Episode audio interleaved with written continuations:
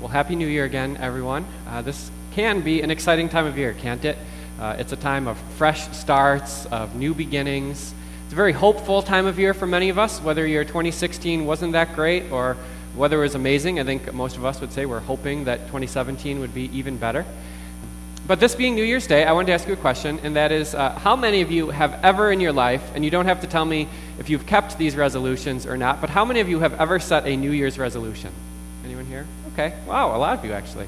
I, I was doing a little reading, and uh, I read that about half of Americans, 45 to 50 percent of all Americans every year, set a resolution. So about half of us set a re- resolution every year.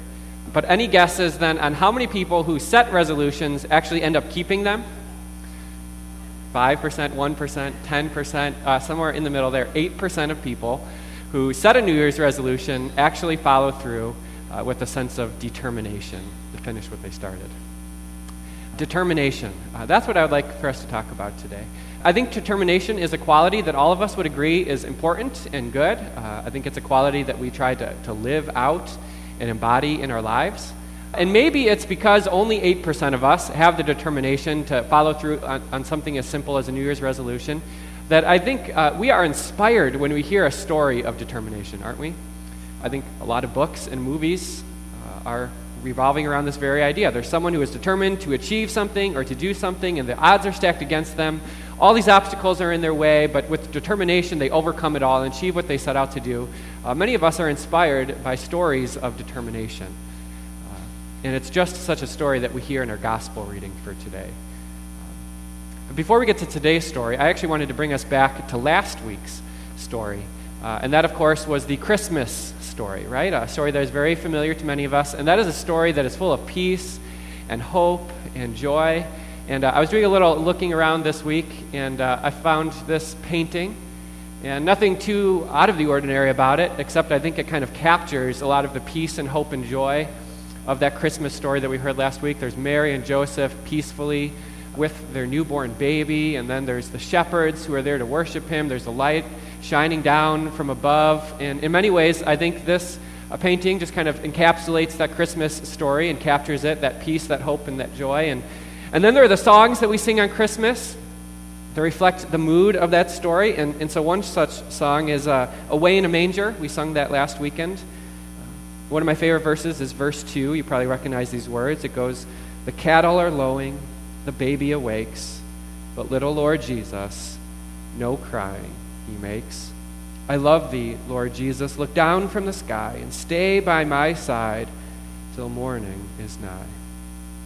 Between that verse and this painting, I think we have the Christmas story right there, right? The, the peace of Jesus, the Savior of the world, born in a humble manger. That's an amazing story. And, and so, what kind of stuck out to me and as, as we came to this, the gospel reading that we heard today, that story, is that all of this is gone. And the peace and the hope and the joy are nowhere to be seen, and instead there's chaos, right? Uh, if, you were, if, if, you're following along, if you remember, first there was Mary and Joseph, and they were on the run, uh, going down to Egypt. Joseph had gotten this dream told to him that he needed to get out of town. It wasn't safe anymore. And so, him and his new wife and their baby, they hit the road to Egypt. That was a long journey in those days, right? There's no planes, there's no buses they could just hop on. Uh, they're going to a foreign land where they'd be speaking foreign languages, eating different food, uh, having to carry everything, all their life belongings, maybe on a donkey like that one. This is chaos, right? And, and the reason that they have to make such a journey with the Messiah in their arms is because King Herod, this evil, maniacal king, has gotten word from the Magi, the wise men, that there's a new king in town born in Bethlehem. And Herod, of course, doesn't like this. He's trying to hold on to his power, doing everything he can to, to hold on to that power. So he comes up with the idea. He is determined to kill all the young children two years old and younger in the town of Bethlehem and the neighboring areas. And that's chaotic, isn't it? Where's the peace and the hope and the joy in that? And uh, a picture of that too. Well, eventually Herod dies, and so Joseph gets word that he can come back, and so he has a bright idea to head back to Judea which only makes sense. That's the land of the Jews, the promised land. Of course, the Messiah, the Christ, would be raised in Judea, but then Joseph gets another dream that it's not safe for him to go there because Herod's son is now in charge and he's not much better than his dad. And so they have to go out to the middle of nowhere in this little bumble town called Nazareth. I mean, this is just a chaotic scene, isn't it? Mary and Joseph, these new parents with the, the Savior of the world, traveling from one city to the next and next, getting dream after dream. Meanwhile, there's this crazy king killing all the babies, slaughtering innocent children. Seems like that story of peace and hope and, and joy is, is nowhere to be found.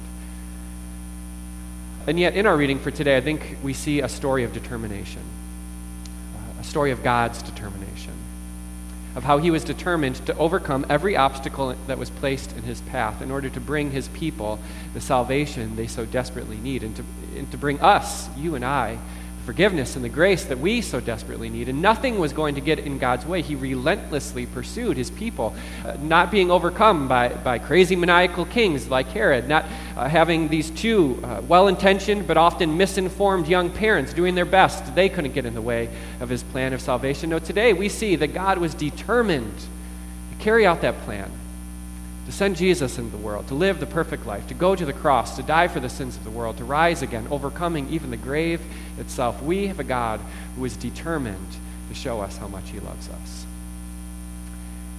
And brothers and sisters, is that determined work of God that we receive today as his children. Uh, it is that determined work of God that we see in, in, as he overcame every obstacle that makes us who we are and quite honestly, if, if we have anything to hope for in this coming year in 2017, if there's going to be any chance of renewal or newness for, for the coming year and beyond, it only comes from that determined work of God and, and, what He has already done for us. And so, as God's children, we receive that determined work. We, we put our faith in it, we trust in it, and what God has already done for us. And we see this amazing story as He overcome it, overcame it all for you and me.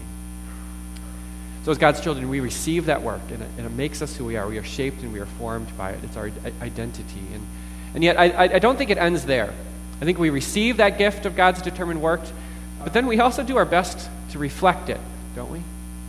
And I'm sure that in just about every aspect of our Christian lives, we need to live with more determination. And we need to do a better job of reflecting that determined work of God our Father. I mean, just about every aspect of our Christian lives, right? When it comes to reading our Bibles, I think we need to live with more determination. I mean, how many of us have said, all right, this is going to be the year. I'm going to spend uh, five, ten minutes every day in God's Word, maybe an hour. I'm going to read through the Bible or whatever the case may be. And it's so easy then to sit down on the couch at the end of the day, to flip on the TV, and to tell ourselves, I'll get to it tomorrow. I'll, I'll read two days' worth tomorrow, and it'll be fine, right? I think we need to live with more determination. When it comes to our uh, worship attendance, I think we need to live with a, a greater sense of determination. When it comes to following God's rules and laws for us, we need to live with a greater sense of determination, to not just offer up one of those prayers that goes, God, I, I know there's that one sin that I've been doing and I, I need to stop. That's the end of it. No more. I'm done. And then to quickly fall right back into those old patterns and habits. I think in, in, just about every aspect of our lives, our giving, our generosity, our evangelism, sharing the good news, we need to live with a, a greater sense of determination, create plans and, and, and to go out and to live and to reflect that determined work of our Savior. One example of this comes from one of my, my good friends from school. Uh, he lived a very determined life when it came to his spirituality. I remember he would, we would come back from vacations like Christmas break or spring break, uh, all the quarter breaks, two week breaks, uh, and we'd be talking about what we did over the break, uh, my friends and I, and uh, say, All right, what did you do over break? And he'd say, Well, I didn't do too much, um, but, but I did read through the Bible. Like every single two week break, he would read through the, the entire Bible. I mean, that takes determination, right?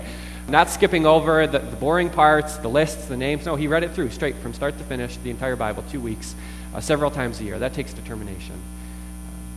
I remember there would be times when he would be determined to fast. He would not eat for one or two days a week. And we'd all be eating in the cafeteria, and I remember thinking, all right, where is he? Where is this guy? And find him later and say, hey, is everything all right? Were you just doing some homework, working on a paper? And he'd say, no, you know, I'm, I'm fasting today. I use that time to pray talk to God. That takes determination, doesn't it? And then there was an entire year where he prayed the, what's called the divine hours. The divine hours are these four services spread out throughout the day morning, mid morning, early afternoon, and evening. You might have heard of them. They're called Vespers, Matins. Those are all examples of the divine hours. They're, they're services of prayer, reading scripture, uh, singing to God. And every day, for an entire year, he prayed all four of those services, stopping what he was doing, walking back to the small little chapel in our dorm room uh, to do these. Now, that takes determination, right? And, and I remember my first reaction, my kind of like gut reaction to all this was, what are you doing, right? And, and to think as he would walk away from the lunch table or leave us to go pray uh, the divine hours, I remember thinking, like, you don't have to do this. This isn't in God's word. This isn't some rule that God has for us. It'll be okay if you ate lunch every once in a while on a Thursday, you know. We're saved by grace, aren't we? And, and what are you thinking? You're not going to earn your way in with God by doing all these things. Uh, but where I once questioned that, I, I think I now even more so admire it because he knew that he had received the determined work of God. He knew that God had overcome every obstacle for him. He knew that he was saved by grace through faith, and yet at the same time, he was determined to reflect that love in that life of Jesus. He was determined to spend time in God's Word, to be molded and, and shaped by the Scriptures. He was determined to give back to God his worship and praise and thanksgiving. And, and so he lived a very determined life, making sacrifices, not to, to earn something but simply as a reflection of that determined work that God had done for him and it flowed out of him. Our brothers and sisters, I think we need to live with more determination, all of us. But, and this is a big but, we, we don't trust in our own determined efforts. Uh, 2017 isn't going to be a better year because you and I keep our New Year's resolutions. No, our only hope for the future, our only chance of renewal and life comes from God's work which we receive, which we trust in, and, and cling to and hold on to, and yet at the same time do our best to reflect.